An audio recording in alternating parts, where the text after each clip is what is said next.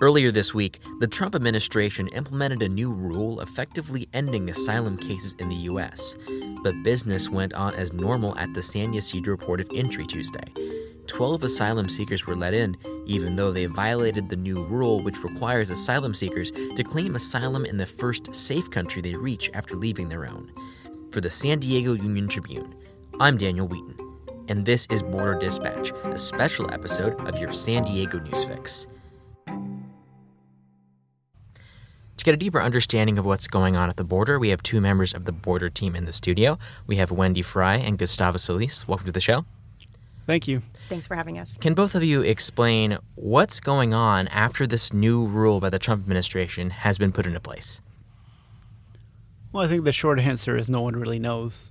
Uh, there was a lot of confusion and uncertainty about exactly how this new policy was being implemented, and at least yesterday, the first day that it was on the books, we didn't really get too many answers. Uh, and I'll just add that people appear to be and are saying that they're getting increasingly desperate without knowing what their fate is going to be. And uh, Wendy, you were literally just um, across the border hours ago. Can you describe the scene that you saw today? Sure, less than an hour ago, even. yes, I, I, I do believe it's appearing like systems and procedures down there are looking a little bit more chaotic right now with nobody having any information about how this new policy is supposed to be implemented. And then also, as I said, people look and are saying, expressing frustration and concern, and they don't really know what's going to happen. And uh, Gustavo, can you actually break down what this policy, like how it is supposed to function? Right. So this policy would severely limit the number of asylum seekers that can come in through the southern U.S. border. Essentially, what it does is that, uh, barring extreme cases, the U.S. would not allow anyone who crosses a country to claim asylum in the southern border, essentially barring anyone who's not Mexican from seeking asylum in Tijuana. Uh, and the reason that's such a big deal is because the overwhelming majority of people waiting in Tijuana for asylum are non Mexican people who have come from Honduras, Guatemala, um, El Salvador, and we're seeing more recently uh, bigger numbers from Cameroon, Ghana, and other West African countries. So, with this sudden change, this puts a lot of onus on the Mexican government now as they're going to have to deal with all these individuals who theoretically won't be let in. How are they responding to this change in policy?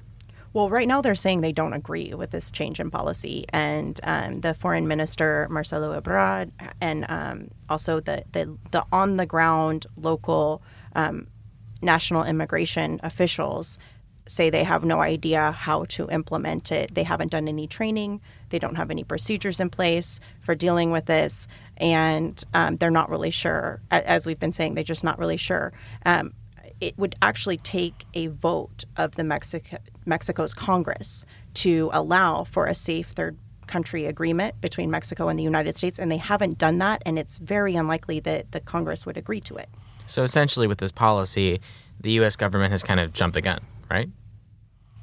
They've decided to do what they want to do, I guess. Yeah, essentially, they they acted unilaterally without working with their neighbors to the south to come up with a plan for implementation. Mm-hmm. And that's why we saw on Tuesday when the lo- the new policy was in effect, people were still crossing, right? That's right. People, it should be noted, people who are not just uh, Mexican asylum seekers. They, I was there Tuesday morning, and Mexican immigration officials took 12 asylum seekers who had already been waiting months in Tijuana to the United States. That group included people from Venezuela and Haiti. And to be clear, just because Mexican immigration officials took them into the U.S., it doesn't mean that the, their U.S. counterparts admitted them in. For all we know, they could have been turned around, but we really don't have access to that part of the process at this point. But when I was there Tuesday morning, it was business as usual, right? There were more asylum seekers from all over the world signing their names into a wait list to claim asylum in the U.S and the people who had already been waiting months were being taken to the U.S. independent of where they came from. Mm-hmm. And Wendy, we spoke last week about how all of these changes are really causing kind of an environment of fear with many of these asylum seekers who are trying to get to the United States. After this policy has been put into effect, are things worse than they were before?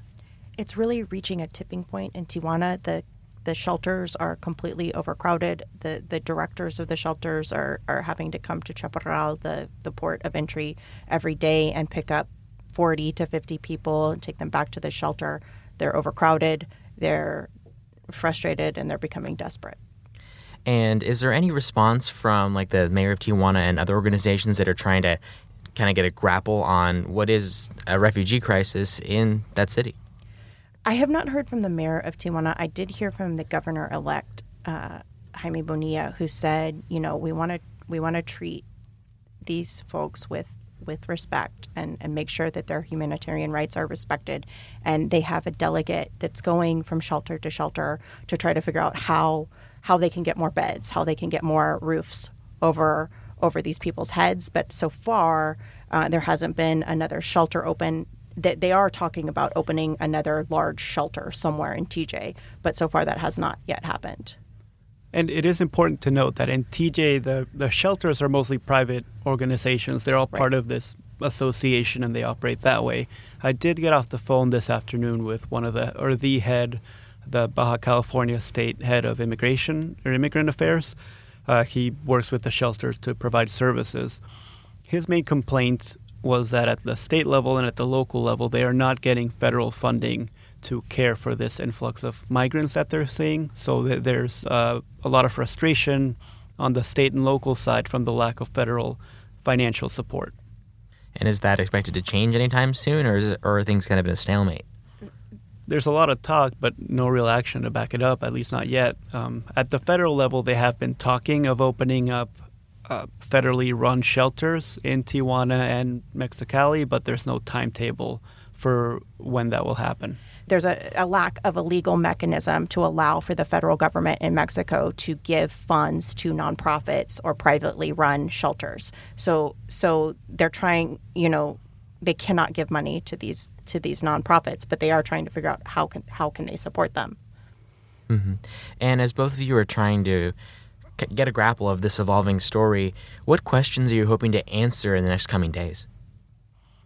Well, my main one is the implementation of the new asylum policies, right? Do they apply to people who are just now arriving to Tijuana, or do they apply to people who have already been in Tijuana for months waiting for asylum? Uh, are they going to be deported back to their country of origin, or are they going to stay in Mexico?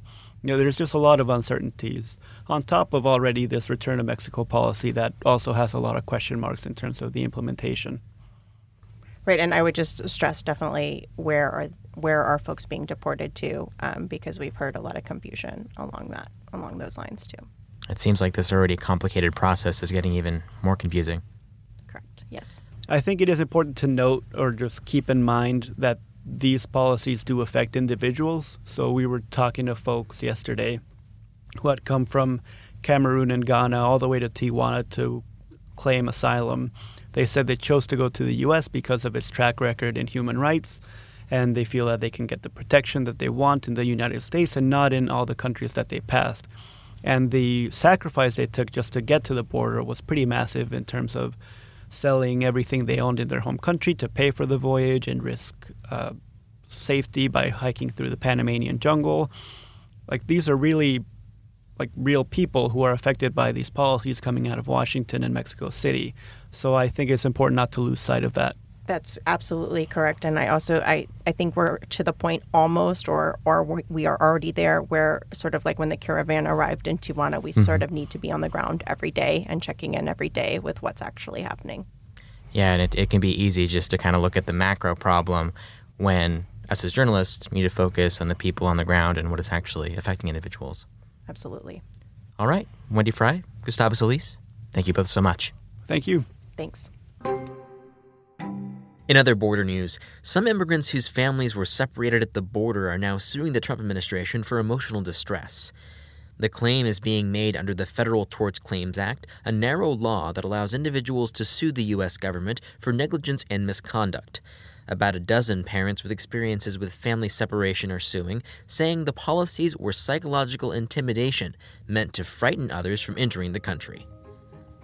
Thanks for listening to the San Diego News Fix, which goes live weekdays at 5 p.m. Try out some of our other podcasts too.